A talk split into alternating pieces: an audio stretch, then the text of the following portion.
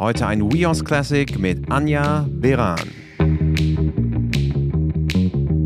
Es geht ja darum, dass wir vielleicht im Moment ein bisschen auf einem Irrweg sind, dass Sachen aus dem Ruder gelaufen sind, die man vielleicht gar nicht so wollte, dass sie sich so entwickeln, aber unbemerkt hat sich's eingeschlichen.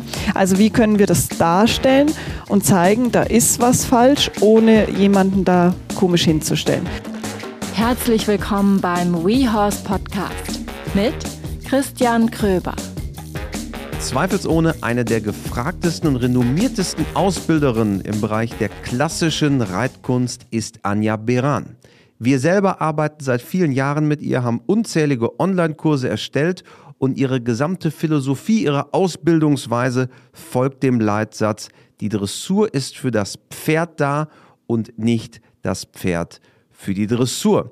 Im Podcast mit ihr sprechen wir genau über dieses Fundament und die Art und Weise, wie sie Pferde ausbildet. Das Ganze ein WeHorse Classic, den wir für euch noch einmal auflegen und ich wünsche euch jetzt viel Spaß im Gespräch mit wirklich einer der Ikonen der klassischen Reitkunst, nicht nur hier in Deutschland, das Gespräch mit Anja Beran. Auf geht's.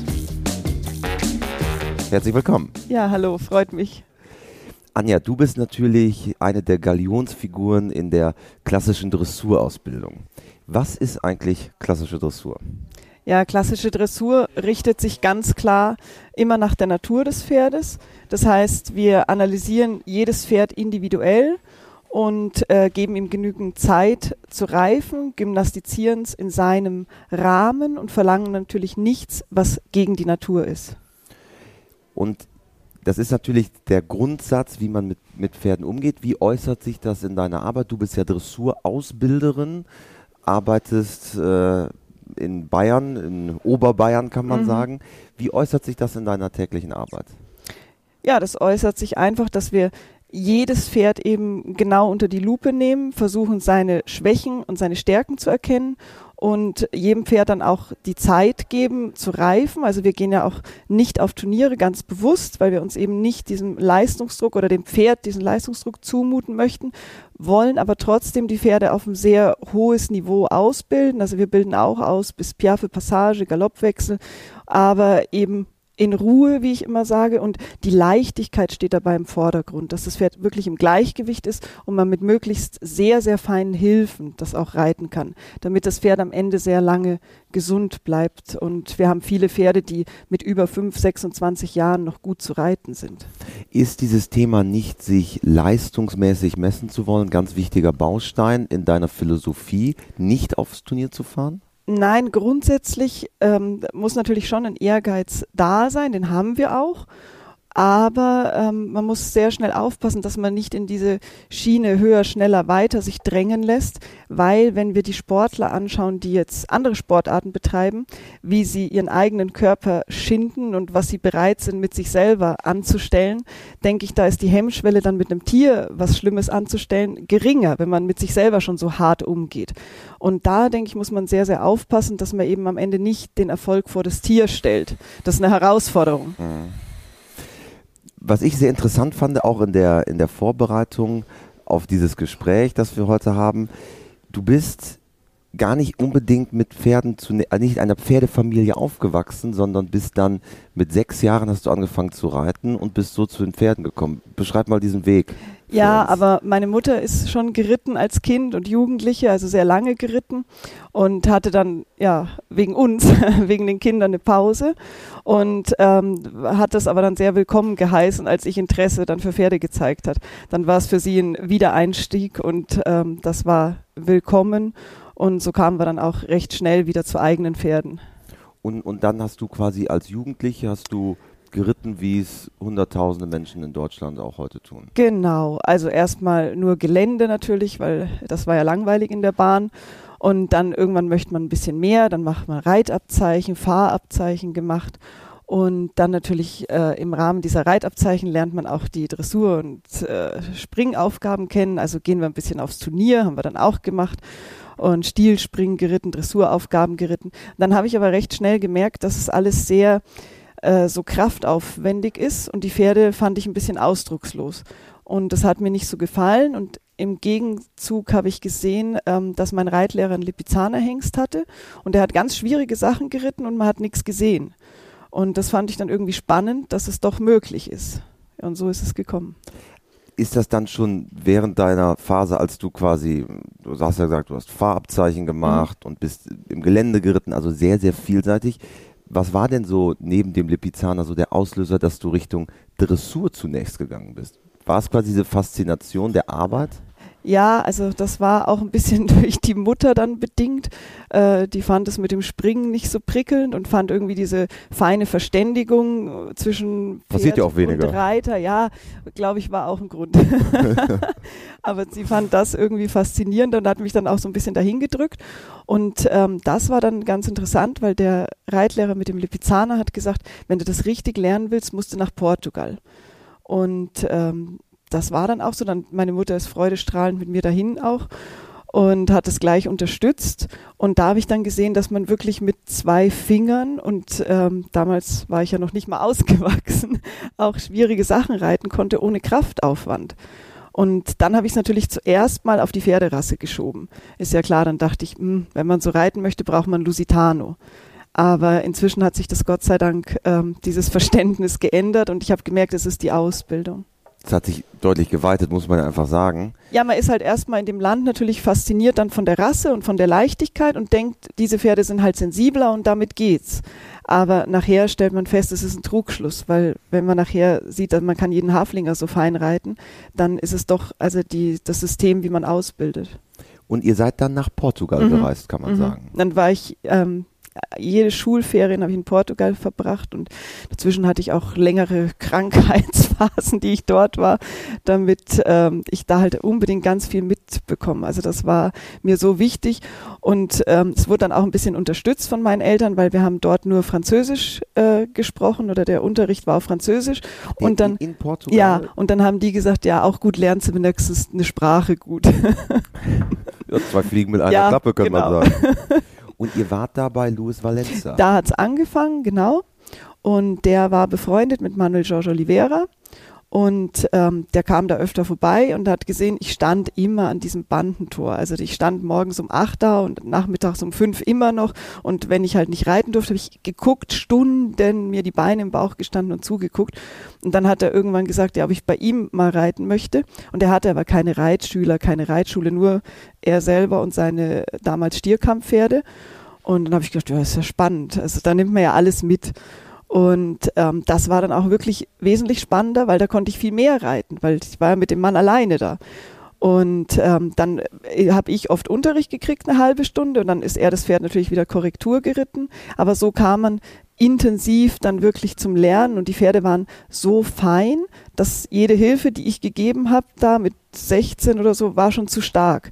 Und das fand ich halt toll, dass man wirklich dann die Sensibilität auch geschult wird bei sowas. Wie alt warst du damals? Ja, 16. Also mit, da hat es angefangen, mit, ja. Mit, mit 16 mhm. ging es dann los und dann wirklich jede Ferien ja, nach Portugal. Ganz extrem. Also dann auch nachher ohne die Mutter, weil es gab ja ein deutsches Ehepaar, die da ein ähm, ein Haus hatten, wo sie Zimmer vermietet haben und die dann auch einen zum Stall gefahren haben. Also konnte man dann auch äh, alleine losgeschickt werden. Die haben einen dann am Flughafen abgeholt und dann wurde es für meine Eltern auch ein bisschen entspannter.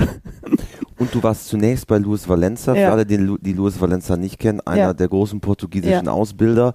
Alle Portugiesen sind natürlich stolze Lusitano-Reiter. Und vor allen Dingen, das finde ich auch interessant, immer wenn man mit denen auch spricht, die sind alle sehr, sehr eng verbandelt mit der, mit dem Stierkampf auch. Ja und nein. Also es hat natürlich eine große Tradition, aber viele Dressurausbilder, auch Nuno Oliveira, fand das nicht so toll mit dem Stierkampf, hat auch immer ein bisschen geschimpft über die Reiter.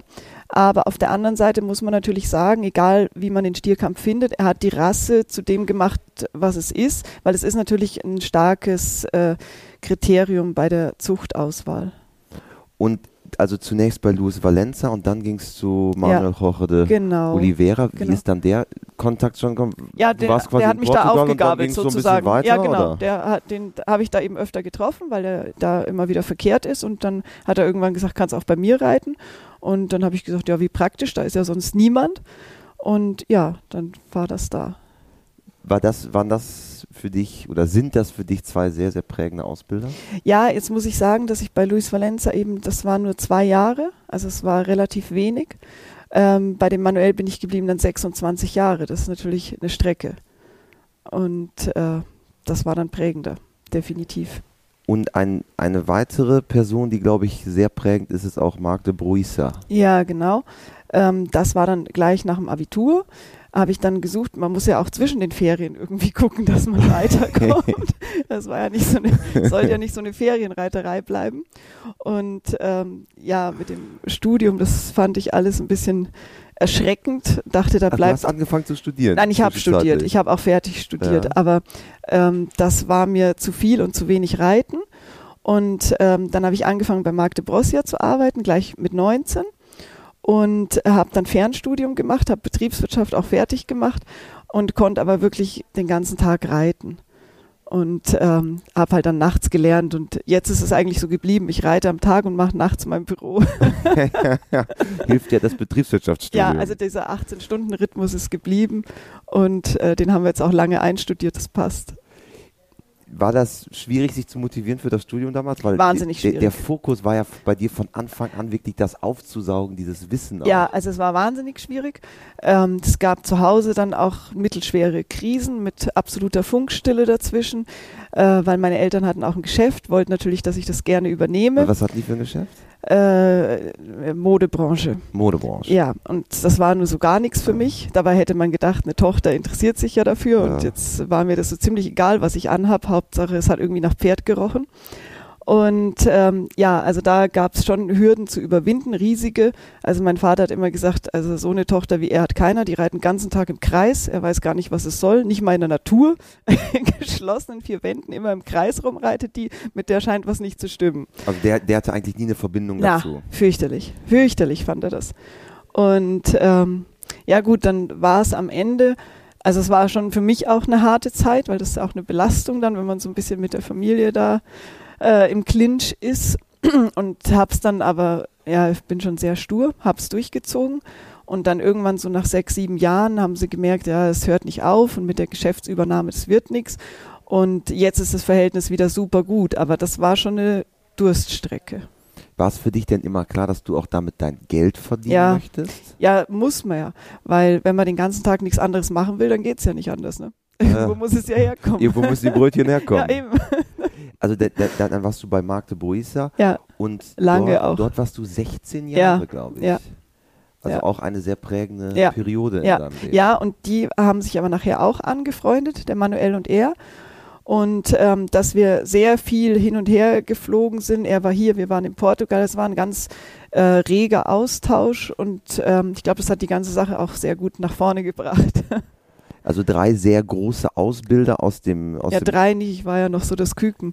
Aber ähm, wir hatten halt, das war eben schön, wir hatten auch immer um die 22 Pferde in Beritt hier und wir haben die Pferde, das ist bis heute so geblieben. Ich habe die Pferde sehr lange immer, viele Jahre und so konnten wir dann auch wirklich die gut ausbilden und voranbringen. Und weil wenn man Pferde immer nur drei Monate hat, dann weiß man am Ende nicht, ob das richtig war, was man gemacht hat. Also man sieht ja erst wirklich das Ergebnis und den Erfolg nach sechs, sieben Jahren, würde ich jetzt mal sagen. Würdest du sagen, weil, Ja. weil wenn man jetzt sich Sportreiter anschaut, da sind Pferde natürlich in einer kürzeren Periode Mhm. da. Ähm, würdest du sagen, sechs, sieben Ja, Jahre ist so eine definitiv. Maßregel, bis Ja. man den gemeinsamen Erfolg feststellen kann? Dann ist das Pferd ausgebildet und dann sieht man auch, ob man es gut gemacht hat, ob die Sache gefestigt ist, ob das Pferd dabei gesund geblieben ist, ob es motiviert ist. Also absolut, wenn das Pferd drei ist und roh kommt, dann muss man da sechs bis sieben Jahre oben drauf packen. Also sechs bis sieben Jahre Ausbildung, Ja. muss man sagen. Ne? Ja. Also nicht Lebensalter, sondern Nein, nein, Ausbildungszeit. Ausbildungszeit, ja, ja. Also das Pferd ist dann neun, zehn, je nachdem. Wir haben ja jetzt über drei große Ausbilder gesprochen, also Luis Valenza, Manuel Jorge de Oliveira Mhm. und Marc de Bruisa. Wenn du die drei vergleichen würdest, wer hat dir so welche reiterlichen und ausbilderischen Eigenschaften mitgegeben? Also Luis Valenza, würde ich sagen, war einfach die Initialzündung. Da, weil die Zeit war zu kurz, dass man da äh, zwei Jahre und ich war sehr jung. Ich habe es alles aufgesaugt und toll gefunden, aber ich kann nicht sagen, dass ich äh, sage, er hat so gemacht und so mache ich es auch. Aber die anderen beiden waren natürlich schon sehr prägend. Ähm, der Marc hat in Frankreich gelernt, war nachher bei von Neindorf auch. Das war sehr sehr, sehr klassisch mit sehr viel System rangegangen, vor allem in der Jungpferdeausbildung. Also das mache ich, glaube ich, eins zu eins noch so. Ähm, das war unheimlich gut gemacht und auch immer sehr darauf bedacht, ähm, dass das Pferd A jeden Schritt erstmal gut versteht und B, dass dem Reiter aber auch nichts passiert. Also wir haben so viele Pferde angeritten, wo wirklich nie ein Pferd einen Bocksprung gemacht hat oder einer runtergeflogen ist und das habe ich genauso beibehalten. Und ähm, nachher von Manuel kam so ein bisschen, sage ich mal, das Südländische, diese Leichtigkeit noch dazu, ähm, dass man ja die also wie soll ich sagen, so in Deutschland ist ja auch so, dass man so eine Piaffe und alles so wahnsinnig ernst nimmt und das ganz genau alles und jetzt diesen Schritt und diesen Schritt. Und da war das leichter. Jedes Pferd kann piaffieren, jetzt probier mal, ah ja, geht schon, jetzt ein bisschen mehr. Also das war dann irgendwie nochmal lockerer. Und dann habe ich mich dadurch auch mehr getraut und dachte, oh ja, es geht ja irgendwie. Und dann habe ich mit den Pferden auch mehr probiert und es kam dann auch mehr raus, wo man am Anfang so ein bisschen eine Hemmschwelle hat, ob man jetzt wirklich jetzt schon Wechsel riskieren kann, hm, sollen wir es probieren oder lieber noch nicht. Und da haben wir es einfach gemacht. Und dann habe ich gedacht, oh ja, es geht ja. Und das war gut, also dann habe ich mich ein bisschen mehr getraut. Das ist ja in Deutschland häufig so dann ein Wechsel nach einer gewissen Ausbildungsperiode so das Endziel. Die, die ja. Südländer und die Portugiesen, die fangen von Anfang einfach an. Ja, weil ich habe dann gelernt, es ist eben nicht ein Endziel, sondern es hilft dem Pferd. Es ist eine gymnastische Übung. Jedes Pferd kann es, weil es ist natürlich. Und wenn es dem Pferd hilft, ist auch gut, wenn man früh damit anfängt. So ein Fritz Stahlecker hat es ja auch gemacht zum Beispiel. Und ähm, ja, dann habe ich es auch einfach probiert und es hat funktioniert. Und es war nie so, dass ein Pferd Schaden genommen hat. Im Gegenteil. Also die Pferde sind wirklich bei uns unheimlich alt und gesund alt. Und das ist ja das oberste Ziel, die Gesunderhaltung. Also darum, also es geht um zwei Sachen, um die Gesunderhaltung und natürlich auch, dass ich das Pferd fein reiten kann und unter Kontrolle habe. Nur fein reiten nützt mir auch nichts, wenn er beim nächsten Luftballon wegspringt. Also ich muss das Pferd auch durch das Reiten an den Hilfen haben und kontrollieren können, weil dann wird es auch ein Sicherheitsfaktor. Mhm. Ja. Du bist dann nach dieser, nach dieser prägenden Zeit, die am Ende ja andauert, weil du mit denen wahrscheinlich bis heute in Kontakt nee, bist. Nee, nicht oder? mehr. Nicht mehr? Nein, es war dann ziemlich schade. Ähm, ja, es hat äh, geendet äh, auch für mich äh, abrupt oder überraschend. Aber im Nachhinein war es auch äh, gut, weil dann schwimmt man erst so ein bisschen haltlos da im Wasser rum und denkt, hm, weil man konnte ja immer fragen. Man konnte ja immer bei einem Problem dann nochmal anrufen oder sagen, jetzt, wie machen wir weiter? Und das fiel dann weg. Und dann habe ich gedacht, nee, jetzt eigentlich hast du so lange aufgepasst, zugeguckt, probiert, jetzt musst du es schaffen. Und manchmal, ganz ehrlich, ähm, war es mir mit den Männern so, also die haben halt dann auch mal was durchgesetzt. Und das bin ich nicht. Also wenn ich sehe, mit einem Pferd, es geht nicht, dann mache ich immer gerne einen großen Bogen nochmal und denke mir, hm, warum geht's nicht? Es hat ja einen Grund. Es kann jetzt nicht sein, dass er nicht will. Dann überlege ich und dann fange ich nochmal anders an oder gehe einen Schritt zurück. Und das bin mehr ich. Und das ist jetzt mehr rausgekommen. Also jetzt nehme ich mir noch mal mehr Zeit und ähm, ich lege mich nie, nie, nie mit einem Pferd an. Das ist überhaupt nicht meine Art. Und ähm, das ist jetzt, glaube ich, nochmal so mein eigener Stempel dazu gekommen, der vielleicht nie gekommen wäre, wenn ich weiter immer so unter Anleitung geritten wäre. Wie genau löst du dann diese Konfliktsituation? Also jeder kennt das ja, ein Pferd geht nicht durch die Ecke, weil beispielsweise ja. da ein kleines Bäumchen ja. steht. Also Erstmal muss ich sagen, dass mir das irgendwie mit der Geduld ist mir in die Wiege gelegt worden mit den Tieren. Also die können sich so blöd gar nicht anstellen, dass ich mich aufreg. Gibt's nicht. Also der kann tausendmal was falsch machen, dann gucke ich mir das an und denke mir, das ist komisch, gibt's ja nicht. Aber ich werde nie irgendwie sauer. Mhm. Also bei anderen Sachen nicht so. Also die wollten mir mal Klavierspielen beibringen, also da haue ich nach zehn Minuten mit der Faust auf die Tasten, weil ich es nicht hinkriege. Da kriege ich richtig die Wut. Ja. Aber mit so einem Tier nie, weil ich immer denke, jetzt sieht er irgendwas, was ich sehe oder es hat einen Grund. Ja. Und ähm, also das ist mal das Wichtigste, dass man halt nicht wütend wird und die Geduld nie verliert. Und das ist mir aber gegeben. Also dann fange ich an zu überlegen, dann lese ich manchmal nach, ob einer sowas schon mal hatte und dann probiere ich Sachen aus, also hock, das, hock mich in die Ecke und fütter den da, wenn der da nicht durchging, hatte ich jetzt erst sowas und gehe halt jeden Tag mit dem da in der Ecke Mesh fressen und dann geht's irgendwann. Also ich überlege mir dann einfach was, wie wir das in Ruhe friedlich lösen können. Und ich muss sagen, das klappt sehr gut. Wie, wie liest du danach? Also du, du schaust quasi. Ja, ich habe, glaube ich, also wir haben eine Bibliothek mit, glaube ich, 800 Pferdebüchern bei uns eingerichtet. Und äh, da gibt's immer, gerade bei den Alten, was, wo man was nachlesen kann. Also Udo Bürger lese ich sehr, sehr gerne. Und ja, also ich finde dann schon immer was. Und das ist ja auch, muss man sagen, du hast ja eben gesagt, dass deine Ausbildung, bis du irgendwo ein Ziel siehst, ist es sechs bis sieben Jahre. Mhm. Diese Zeit und diese Ruhe spiegelt sich dann ja in eigentlich allen Elementen der Ausbildung wieder. Ja, würde ich sagen, ja. Aber es ist, glaube ich, halt auch ein bisschen Typsache. Also ich bin halt auch so. Jemand, der vielleicht aufbrausender ist oder so, der wird es jetzt so nicht aushalten oder hätte die Ausbilder gewechselt oder was auch immer. Aber ich denke, das ist so ein bisschen auch heute ein Problem. Heute hat man so Ausbilder-Hopping oft, sage ich.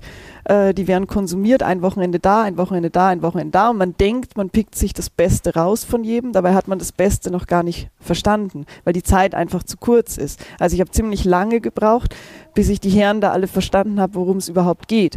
Und durch die lange Zeit kenne ich aber dann auch ein bisschen, glaube ich, als einzige die Schwächen in Anführungsstrichen des Systems und kann die jetzt dann selber vermeiden. Du betreibst in äh, Oberbayern einen Ausbildungsstall. Ostallgäu. Oh, ist es nicht Oberbayern? Ja, wir sind die Grenze. Au. zwei Felder in Oberbayern. Oh, der, der, das nimmt man ja in Bayern Ganz sehr, sehr ernst, ja, wo die zwei Grenzen Felder liegen. in Oberbayern, das Gebäude steht im Ostallgäu. Also Asche auf mein Haupt, es ist das Ostallgäu Fast. mit Teilen von in Oberbayern. ähm, und ihr betreibt äh, dort den, äh, Gut, das Gut Rosenhof, wo du arbeitest mit den Mhm. Tieren. Wie kam es dann, dazu dann, dass du dich in dieser Art und Weise selbstständig gemacht hast? Ja, das war auch wieder der Sturheit zu verdanken. Also ich habe es ja dann durchgezogen, äh, ohne Eltern erstmal und ja, die Bedingungen, unter denen man dann arbeitet, sind oft nicht so schön. Also ähm, ja, ich kenne viele Ställe, wo halt dann auch kein Fenster war, da wird mit der Plastikplane zugenagelt und so. Und so war es halt immer. Dann wird der Stall wieder versteigert und dann muss man in den nächsten mit seinen Berittpferden und so war das über viele Jahre. Also ich kenne die ganzen Tiefen des äh, Bereiterlebens und dann ähm, kam die Phase, wo ich ja wieder mit meinen Eltern ein gutes Verhältnis dann hatte und wo sie es einfach nicht mehr mit ansehen konnten. und gesagt haben, also wenn es jetzt wirklich so bleiben soll, dann ähm, können wir, wollen dann, müssen eh die Firma eigentlich dann verkaufen, weil ich wollte es ja nur nicht. Und dann können wir halt dafür irgendwo, Kind, wir helfen dir. ja genau, einen Hof organisieren. Und, und warum dann Ostallgäu? Ähm, also ich war dann schon die ganze Zeit immer in und um München. Wir waren auch in, in der Nähe von Weilheim, also ganz nah von da, wo wir jetzt sind. Und da hat es mir eigentlich sehr gut gefallen, weil das ist eine gute Stunde von München weg. Man hat seine Ruhe, man hat schön Berge, viel Natur. Weil mir war wichtig, dass ich nicht Kunden bekomme, die ähm, so am Stadtrand kommen, weil es praktisch ist oder nah ist, sondern ich wollte Kunden, die extra kommen wegen dem Reiten. Echte Überzeugungstäter. Ja, ja. so so habe ich es mir vorgestellt und fand es auch für die Pferde besser, eben weil wir haben Koppeln ohne Ende und da in der Natur das ist einfach besser. Und dazu kommt, dass ich überhaupt nicht in, möglichst auch nicht an der Stadt, also ich selber mir vorstellen kann zu existieren, das geht gar nicht. Und ähm, ja, das war da gegeben. Das ist jetzt also ein Bergbauernhof und ist in der Einöde, also wir sind nur zwei Höfe. Ja, und das passt jetzt ganz gut. Aber man muss sagen, mit traumhaftem Blick. Äh, Ja, ist auf fast 1000 Meter. Wir haben allerdings immer noch Schnee, hat auch seine Tücken, aber es ist okay. Nur als ich einmal bei euch war, da wart ihr gerade eingeschneit. Das passiert, Ja. glaube ich, im Winter häufiger. Ja, jetzt dieses Jahr war es ganz schlimm, ganz schlimm. Ihr habt da, ich würde jetzt mal tippen, 50 plus minus Ja, wir hatten Ochsen. jetzt immer so um die 55 Pferde, ja. aber nicht nur Pferde, sondern auch andere Tiere Ja. sind bei euch beheimatet. Ja, das stimmt, weil die Tierliebe hört natürlich nicht bei den Pferden auf.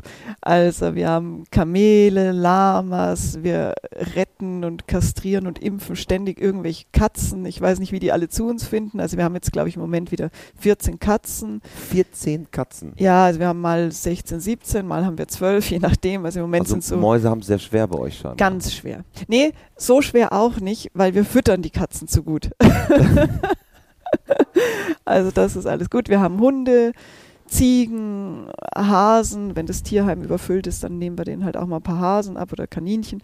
Und ja, was haben wir denn noch? Ja, Hirsche, Hirsche, ja, Schweine, Schweine, sämtliche Schweine. Hängebauchschweine. Hängebauchschweine, Minischweine und auch zwei riesige normale Schweine, Siegfried und Karl-Heinz. Siegfried und Karl-Heinz. Ja.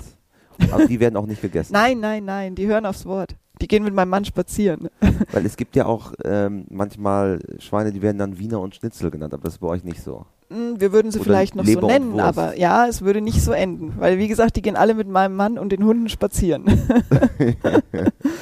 ja. Und ähm, dort mit diesen knapp 50 Pferden arbeitest du, du hast ein Team auch von Bereitern. Mhm. Beschreib mal die tägliche Arbeit, weil es ist ja eine sehr, sehr zeitintensive Ausbildung. Ich wollte gerade sagen, wenn ich die beschreibe, wären wir heute nicht mehr fertig. Oh, aber wie, wie, wie viele Pferde reitest du am Tag? Wie, wie viel Ja, Zeit also nimmst das- du dir konkret? Ja, das kommt, also es geht morgens um sieben los und wir gehen abends so gegen halb neun ungefähr aus der Halle. Und die Arbeit ist also unendlich. Und ähm, ja, und das ist ja nicht nur die Arbeit, wenn man so einen Betrieb hat am Pferd in der Halle, also da ist ja unheimlich viel drumrum. Das muss auch alles organisiert werden. Und deswegen muss man sich dann abends irgendwann um halb zehn zwingen, aufzuhören. Und dann ist ja auch noch ein bisschen Büro so bis halb eins. Also das ist schon Machst sehr. du das auch selber? Ja, also ich habe jemanden, aber äh, es sind viele Sachen, die man selber machen Deine muss. rechte Hand Miriam Pavlicek? Ja, auch, auch, Ja. genau. Aber manche Sachen muss man halt leider auch selber zumindest nochmal durchlesen, entscheiden, abnicken. Ja, also bleibt schon genug übrig. Das Interessante ist ja, du bist durch deine portugiesische Zeit mit dem Lusitano-Pferd sehr geprägt. Mhm. Nun ist natürlich Deutschland Hochgebiet der Warmblutpferdezucht. Du kooperierst auch eng mit dem Haupt- und Landgestüt in Marbach, Mhm. Baden-Württemberg und auch mit Schweigganger Mhm. in, äh, im Mhm. Freistaat Bayern. Was ist, ähm, wenn man jetzt aus, aus Pferdezucht sich, welche Pferde reitest du denn am liebsten? Also ich hatte einen sehr, sehr, sehr guten Anglo-Araber und war dann wieder auf der Suche nach sowas. Hab die Lusitanos natürlich, haben mich geprägt, von denen habe ich viel gelernt, damit bin ich groß geworden. Aber ich habe dann eben jetzt mal wieder sowas gesucht wie so ein Anglo-Araber, habe aber nicht das Passende gefunden und habe deshalb in Russland einen Achaltikiner entdeckt, der dem Anglo-Araber, würde ich jetzt sagen, sehr nahe kommt. Und also das habe ich sehr gerne, sehr blutgeprägte Pferde, nicht zu groß, so 1,60 Meter, ich bin ja auch nicht gerade die größte und eben sehr edel, also das habe ich schon gerne. Achaltekina, muss man sagen, glaube ich, ist auch eines deiner Herzenspferde, die auch bei dir sind. Ja ne? gut, jetzt habe ich erstmal Ja. nur den einen, aber von dem bin ich begeistert, das Ja. ist der erste. Aber wenn die alle so sind, ist es toll, aber der ist auf Ja. jeden Fall super. Also für alle, die es nicht wissen, Achaltekina ja ursprünglich aus Turkmenistan und gerade so im südlichen Steppengebiet von Russland sehr, sehr weit verbreitet. Und es in den 70er Jahren wurde der erste Achaltekina auch nach Deutschland gebracht und eine sehr blutgeprägte Rasse, weil die auch sehr lange Distanzen gehen Mhm. müssen mit den Mhm. Achaltekinern und gerade auch im Distanzsport ein sehr beliebtes Pferd. Ja, also meiner war auch auf der Rennbahn. Ähm, die machen das alles so als Leistungstest, gehen die ein Jahr Rennbahn. Und er war jetzt hier auch auf der Equitana dabei. Genau, wir, wir sind gerade ähm, auf der Equitana, Weltmesse des Pferdesports in Essen. Genau. Und ähm, der ist jetzt sechsjährig, also er kennt nichts außer Rennbahn und jetzt eben bei uns ein bisschen. Und der hat sich hier super benommen. Also ich hatte schon wieder Tränen in den Augen, weil er sich so gut benommen hat. Viele kennen dich ja durch die Lernvideos bei uns, Mhm. ähm, aber auch durch Veranstaltungen und äh, Lehrgänge. Und ein ganz besonderes Video ist Blickschulung. Mhm. Viele kennen Blickschulung. Im Übrigen das am meistgesehenste Video bei uns auf der Plattform Jahre 2018. Was hat dich bewogen, einen, einen, einen solchen Vortrag zu halten wie Blickschulung? Ja, das ist eine interessante Frage. Also dieses Thema, dass irgendwas in den Lektionen heutzutage, wenn man die auf dem Viereck sieht, nicht stimmt, das ist schon lange in meinem Kopf. Und also meine Ausbilder zum Beispiel haben immer gesagt, das ist keine reelle Piaffe, das ist keine richtige Passage. Und dann habe ich gelernt, hinzuschauen und habe gesehen, ja, okay, da stimmt alles Mögliche nicht. Sie haben mir dann auch erklärt, warum, was an der Bewegung fehlt, die ist nicht vollendet, der Ablauf und so weiter. Aber man sieht es eigentlich erst in Zeitlupe richtig. Dann haben wir das in Zeitlupe laufen lassen und dann, ja, dann war es die Miriam, die gesagt hat, ähm, wir können das ja so niemandem zeigen. Man will ja auch nicht sagen, der oder die machen das schlecht. Darum geht's ja gar nicht. Sondern es geht ja darum, dass wir vielleicht im Moment ein bisschen auf einem Irrweg sind, äh, dass Sachen aus dem Ruder gelaufen sind, die man vielleicht gar nicht so wollte, dass sie sich so entwickeln, aber unbemerkt hat sich's eingeschlichen. Also wie können wir das darstellen und zeigen, da ist was falsch, ohne jemanden da komisch hinzustellen. Ja, und dann hatte die Miriam die Idee, dass wir das eben als Trickfilm machen. Also haben wir die Pferde real gefilmt und haben es dann umgewandelt in einen Trickfilm, sodass das ganze Also Pferd es sind die Silhouetten, die genau, Umrisse Genau, das ganze Pferd ist schwarz. Man sieht aber die Beinpaare sehr schön, weil wir haben immer ein diagonales Beinpaar blau, eins rot gefärbt, sodass man das langsam laufen lässt und wirklich den Bewegungsablauf dann super erkennt. Und dann kommt es wirklich zutage, was eben alles nicht stimmt. Und dann haben wir im Vergleich immer bei uns zu Hause ein Pferd gefilmt, wo der Ablauf klassisch korrekt ist, fürs Pferd auch gesund ist und haben das gegenübergestellt. Und damit ist dann eigentlich alles klar. Und ich glaube, ihr habt eine, eine riesige Resonanz dadurch erzeugt. Jein. Ähm, so riesig ist die nicht, weil die Leute, die auch schon viele Jahre gemerkt haben, dass irgendwas nicht stimmt, die sagen jetzt natürlich, ja klar, haben wir ja immer gewusst. Mhm. Und die anderen interessiert es aber nicht so.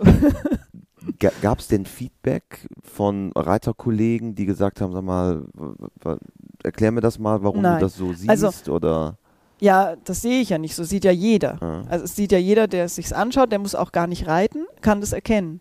Äh, also da muss man kein Fachmann sein. Ein einziger Grand Prix-Richter meines Wissens hat sich's angeschaut und kam dann auch zu mir und hat gesagt, es sieht so aus, als ob ich recht habe, aber man kann das das sich ja diplomatisch an. Ja, aber man kann es mit bloßem Auge ja nicht erkennen.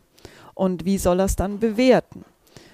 Dann muss ich sagen, wenn der Mann recht hat, was durchaus sein kann, muss man vielleicht das Bewertungssystem überdenken und muss nach der Prüfung nicht die Note geben, sondern muss wirklich filmen, den Ritt aufnehmen, muss ihn dann in Zeitlupe analysieren und dann die Noten eben drei Stunden später geben. Ist halt dann so, wenn es so ist.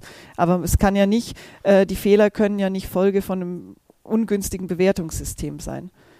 Obwohl ja du selber eigentlich ja gar keine Ambition Richtung Turniersport oder einer Turniersportreform hättest. Nein, aber was ich wirklich sehr, sehr traurig finde und was mir wirklich weh tut, sind, also ich muss ja sagen, wir haben einen Ausbildungsstall, aber wie viele Pferde bekommt man denn zur Ausbildung? Ganz, ganz wenig. Wann bekommt man ein Pferd als Ausbilder, wenn es nicht mehr geht? Und ähm, wenn ich das mal aufschreiben und zusammenzählen würde, was wie viele sehr, sehr, sehr gute Pferde wir bekommen aus dem Sport oder gekörte Hengste, die es eben einfach nicht ausgehalten haben und die sowohl körperlich als auch psychisch riesige Schäden haben, dann tut es mir wirklich weh und dann denke ich mir, also wir sollten schon was ändern. Und es ist halt auch schlimm, man muss ja auch ein bisschen in Generationen denken, wenn die nächste Generation denkt, dass eine Piaffe so aussieht. Weil so darf keine Piaffe aussehen, weil sie eben dem Pferd schadet. Sie geht auf die Beine, sie geht auf den Rücken, sie ist einfach nicht gesund. Und das finde ich schon wichtig, dass man das Richtige, so wie es ursprünglich gedacht war und wie es auch der Natur vom Pferd entspricht, dass das erhalten wird. Also das ist mir schon wichtig, egal Turnier hin oder her. Du arbeitest auch sehr eng mit dem Zirkus Krone, Mhm. äh, bist seit, ich glaube, inzwischen über zehn Jahren, 30 Jahre. schon 30 Ja. Jahre. Mit 19 gleich hat es angefangen. Der Zirkus Krone hat nämlich einen festen Bau in München, ganz in der Mhm. Nähe des Hauptbahnhofs. Mhm. Und du trainierst mit dem ja, familiengeführten Zirkus, ich glaube, das Mhm. kann man sagen, Mhm. ähm, trainierst du dort unter anderem die Pferde. Ja, also es ist eine längere Geschichte, aber die Frau Sembach-Krone damals noch hat einen Ausbilder gesucht für ihre Schulpferde. Also Schulpferde nennt man ja eigentlich ein hohe Schule-Pferd. Genau. Also anders Und- als im Reitverein, die Genau. Schulpferde, wo täglich drauf also geritten ein wird. Schulpferd ist ein Pferd, was hohe Schule Genau. kann. Und die hat dann angerufen, ob sie kommen darf, ob man bitte vorreiten kann. Sie brauchen Ausbilder für die Schulpferde. Und dann war der Marc de Bros ja gerade am Knie äh, verletzt, Meniskus oder irgendwas und konnte nicht reiten. Und dann hat er gesagt, kannst du bitte vorreiten? Und dann habe ich das gemacht und dann war sofort ein Draht da, weil der Frau hat es gefallen. Das war eine richtige Pferdefrau. Mhm. Zum Glück ist es Pferd an dem Tag gut gegangen. Also ich habe es irgendwie gut hingekriegt. Und ähm, die war ganz happy und ab da hat sie ihre Pferde gebracht. Und ähm, das war wirklich eine sehr, ich habe sie noch viel reiten sehen, eine sehr, sehr gute Reiterin, auch mit einer großen Leichtigkeit und einem sehr guten Sitz. Und es musste alles ganz streng klassisch gehen. Also Biegung, Stellung musste immer genau stimmen und immer die Piaffe vor der Also Passage. klassisch quasi Anführungsstrichen nach deutschen Grundsätzen. Ja, ja, ja. Also und zum Beispiel ein Schulpferd darf auch niemals steigen. Also man denkt ja beim Zirkus irgendwie einfach hoch vorne. Mhm. Auf keinen Fall. Also ein Schulpferd darf Piaffe Passage gehen und wenn es Talent hat, eine Levade, aber es darf nicht steigen. Und es war erlaubt, dass wir die Pferde dann knien, so Referenz machen, weil es sieht noch schön aus, aber mehr Trickschule Also so, durfte so Kompliment zum ja, Beispiel. aber mehr Trickschule darf ein Schulpferd nicht gehen. Ein Schulpferd muss Piaffe, Passage, Wechsel, Pirouetten, spanischer Schritt noch, das ging noch alles, aber nicht irgendwie da hinlegen oder steigen oder sowas. Mhm. Und das fand ich ganz interessant, weil man hätte es ja ganz anders erwartet, ne? Und ähm, dann war es auch so, wenn man mit einem sechsjährigen Pferd einen fliegenden Wechsel probiert hat, hat sie gesagt, ist das nicht ein bisschen früh?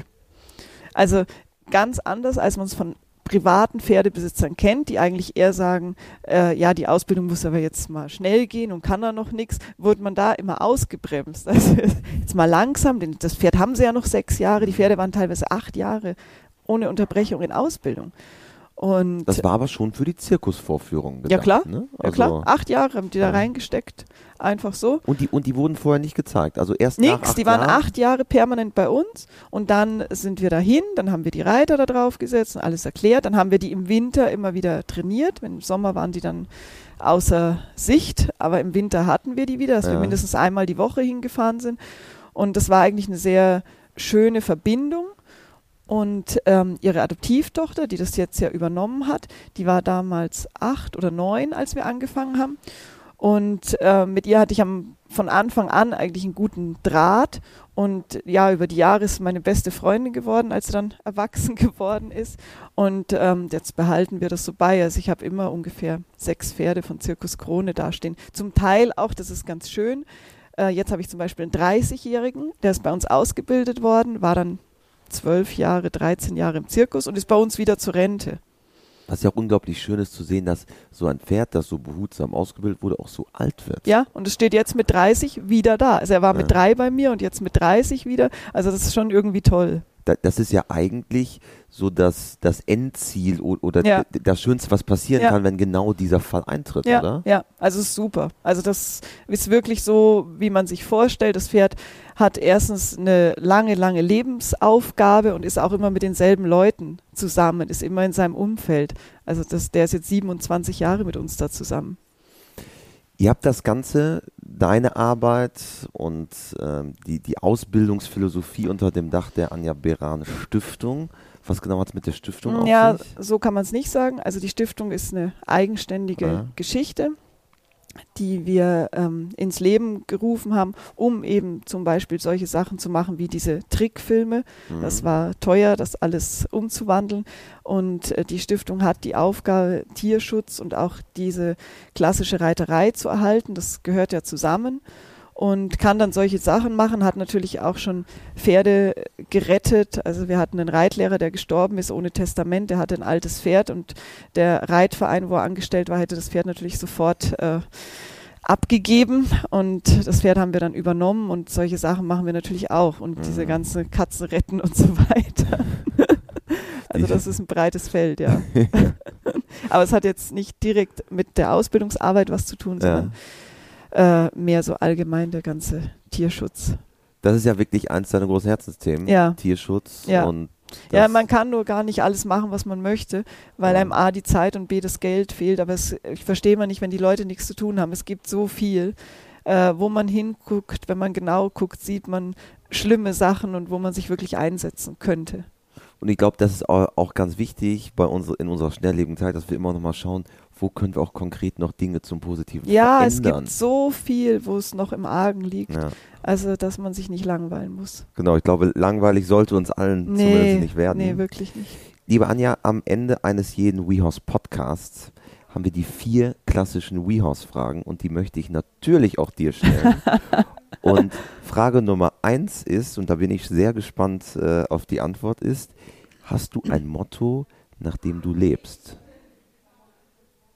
Also ich will einfach nur Freude haben an der Arbeit, die ich mache, Freude mit den Tieren und das ist mir das Aller, Allerwichtigste. Also dass ich viel in der Natur mit den Tieren zusammen bin und äh, da einfach Freude habe und dass dann am Ende eben auch was Gutes rauskommt dabei. Dann Frage Nummer zwei, gibt es einen Menschen, der dich persönlich besonders geprägt hat? Ja, mein Mann. Ich hoffe zum Positiven. Äh, ich denke schon, ja.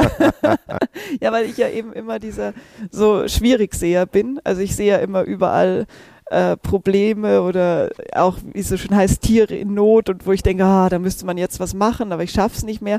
Und dass ich eigentlich, also wenn man mich alleine lässt, habe ich eigentlich sehr schnell ein dauerschlechtes Gewissen, weil ich denke, man müsste, man müsste, aber ich kann ja nicht, ich kann Ja. ja nicht.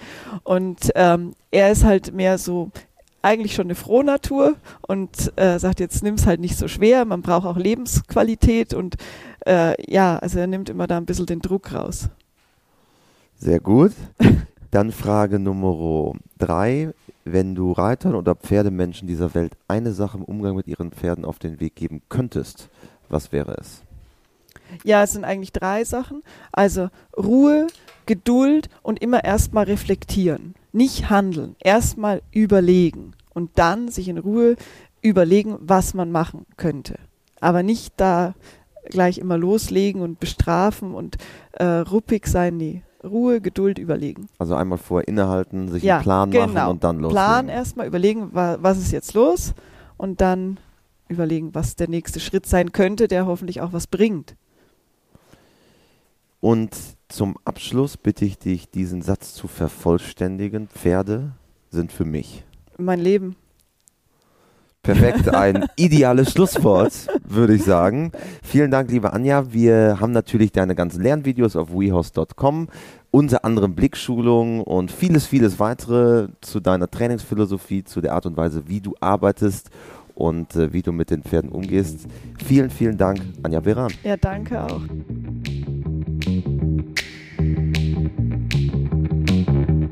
Diese Folge wurde produziert von Mara Landwehr. Wenn ihr unseren Podcast mögt, drückt gerne auf den Abonnieren-Knopf. Ihr findet uns überall dort, wo es gute Podcasts gibt. Bis bald.